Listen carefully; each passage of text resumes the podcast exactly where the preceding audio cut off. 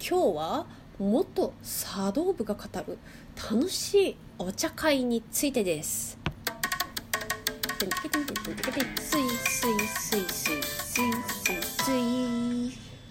ということで始まりました「スイスイ水餃子のラジオ鍋」今日もゆるゆるやっていきたいと思います突然ですが皆さん茶道ってどんなイメージをお持ちですかうんとうちの家族に聞いてみたところ正座がきつかったとにかく堅苦しそう。マナーにうるさそう。苦そう。つまんない。緊張する。散々な言われようじゃないですか。ねでもさ皆さん抹茶味のお菓子とか抹茶ラテとか好きくないですか？ね抹茶はうまいんだってば。苦くないのよ抹茶って。あのね苦いイメージがあるのは濃茶の方ですかね。なんかこうドロッとしていて。それだと思うんですよね。ただ濃茶っていうのはほとんどお目にかからない。うんとね私ですら濃茶の席をあの大えっと、高校は大学と茶道部だったんですよ私。でも濃茶の席は高校ではまず入ったことないですし大学でも片手の指で数えられるぐらいしか濃茶の席には入ったことはないです。あね濃茶ってめっちゃ特別なんですよね。なんかこうお正月おめでたいあの一番最初にお茶会やるぞってなわけでめでたいから濃茶じゃあみたいな。そんな全然そんなじゃないんですけど濃茶ってまず飲むためにはあのまあ結構ヘビーな飲み物なのでドロッとしててね。だからお腹空いてる時とかできないのでそうなると茶会席みたいなものから入らないといけなかったりとかして結構主催者側ホスト側もハードルが高いわけですよ。だからほとんどの場合はあのー、参加するとしてもね薄茶が出るものですね。薄茶も全然苦くないんですよ。あの多いお茶の濃い味あるじゃないですか。あれより苦くないです。マジで。つってまあおあのお茶のね苦いとかのマイナスなイメージを取っ払ったところでじゃあ実際にお茶会に参加する機会があったとして我々客はどうやどういうところに気をつければいいのかっていうことについてお話しできればなと思います。大きく3つあります。1つ目でで1番目の客にはなるな。1番目の客かん？1番目の客って何かって言ったら1番目に座るお客さん。つって特別な呼び名があるんですよ。小客正しい客と書きます。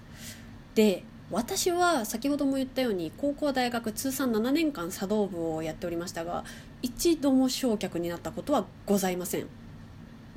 うーんなんでかっていうとね説明しますね。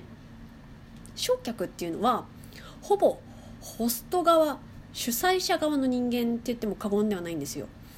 どういうことかっていうとあの焼客っていうのはあのまあ亭主お茶立ててくれる人とかそのそばについてくれるね半島まあ、あのサポート役の方とかにね「今日のお花は?」とか「今日のお軸は?」とかそんな感じで質問を通じてこう道具の説明とかあるいはね今日のお茶会のテーマとかねをまあお客さん全員にこう質問をあの問答を通じて周知させる役割を担っているんですよ。めんどくさいじゃないですかそんなの。でまあその質問をするにはねまあお茶の知識とかあとは質問のタイミングとかもねあの結構大事だったりするのでお茶の知識や経験が焼却には必須であることはもちろんまあ、テーマだとか季節の事項とかあとは歴史とかね、まあ、幅広い教養が必要なポジションになってくるわけですよね。だから面倒くさいことこの上ないのですよ。だからですねあの茶道を知れば知るほど焼却にはなりたくないってなりました。てなわけでまあ皆さんが気をつけるべきこと一番はやっぱ焼却にはなるな。これにつきますね。まああとはいいんじゃないですかね。ってなるとまあこのラジオが終わっちゃうのでもうちょっと喋ろうかなと思います。てなわけで2番目。手で足は崩して OK です。あのさなんで茶道が正座なのかっつったらさあの茶道ができたのが 安土桃山時代なんですよ。で安土桃山時代には椅子もフローリングも高い机もなかったわけですよ。畳に正座がデフォだったんですよ。だからもうね今の時代にそぐわねえわけだ。だからきつかったら足は崩して OK です。なんならあの私元茶道部ですしいろいろ茶会やってきましたけれどもまず最初にお客さんに言うのが「あどうぞご無理をなさらずに足は崩していただいて結構ですので楽な姿勢でお茶会をお楽しみいただければと思います」みたいにねまず言うのが「足を崩せ」だったんですよ。えーみたいな。いやでもやっぱこう非日常に飲まれてあのある程度お茶を知ってる人は当たり前のように正座をするわけだからあの崩しづらかったりするわけですよ。だから「え本当に？本当にいいの?」みたいな顔をするんですよ崩していいよって言ってもねだから「あもう全然どうぞどうぞ崩してください」っつってあの私は崩せないんですけれどもとか言いながらあまあそこで笑ってくれる方は笑ってくれたりとかね。うん。あのあとはねそうだな。無理に正座から立ち上がろうとして足を骨折した方もいらっしゃるみたいですよ。だから絶対に無理はなさらないでくださいね。みたいな。今大丈夫な方でもいあのいつでもね足がきついなと思ったらあの足崩していただいて構いませんのでみたいな。とかねあの挟んだりとかしてましたよ。うん。だからね、うん、何よりもこのお茶会って何が大事かっつったらこのみんなでこの空間一期一会で出会った人たちと一緒に美味しいお茶とお菓子とこの空間を通じてね、あのー、楽しんでいきましょうよっていうのが大前提なわけですよ。だからあのー、そんな中でね足のしびれなんて邪魔以外の何物でもないのでだから足は崩して OK です。で一旦この緊張とかに飲まれていた序盤からあの足を崩したり自分のペースを取り戻したところで落ち着いたらですよ。是非部屋をゆっくり見回してみてくださいよ。何のお花だろうこれとかあこれ綺麗な道具だなどんな名前なのかなとか何の柄かなとかあとはね静かな空間の中水が注がれる音ですとかお茶を立てる音。ですとかをぜひ味わっていただきたい。あのお茶とかお菓子とか味覚だけじゃなくってあの視覚聴覚、まあ、ぜひ五感を使って雰囲気全体を味わってみていただければなと思います。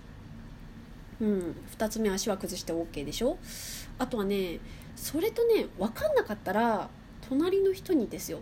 こそっとこれってどうすればいいんですか？って聞いちゃっても OK だと思います。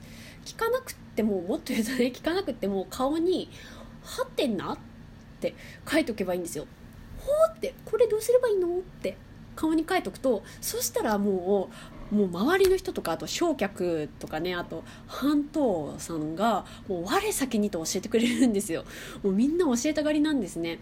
えっとねっていうか先ほども述べたようにこの茶道って最初に最初に言ったようにねこう正座がきついだの苦いだの堅苦しいだのマイナスなイメージがやっぱ先行してる中でそれを乗り越えて何も知らない人が茶会に来てくださってるこの一期一会がプライスレスって思ってこの一期一会の大切なあのこの何いい空間を絶対にこの人にとって嫌な思い出にさせる。わけにはいくまいっつって。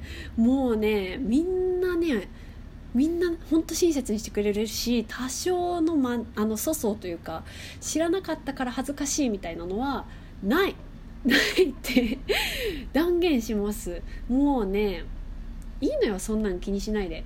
美味しいお菓子はあ美味しいとか言ってもいいしね。もうねそういうのは全然気にしなくって OK 楽しもうとにかく今を。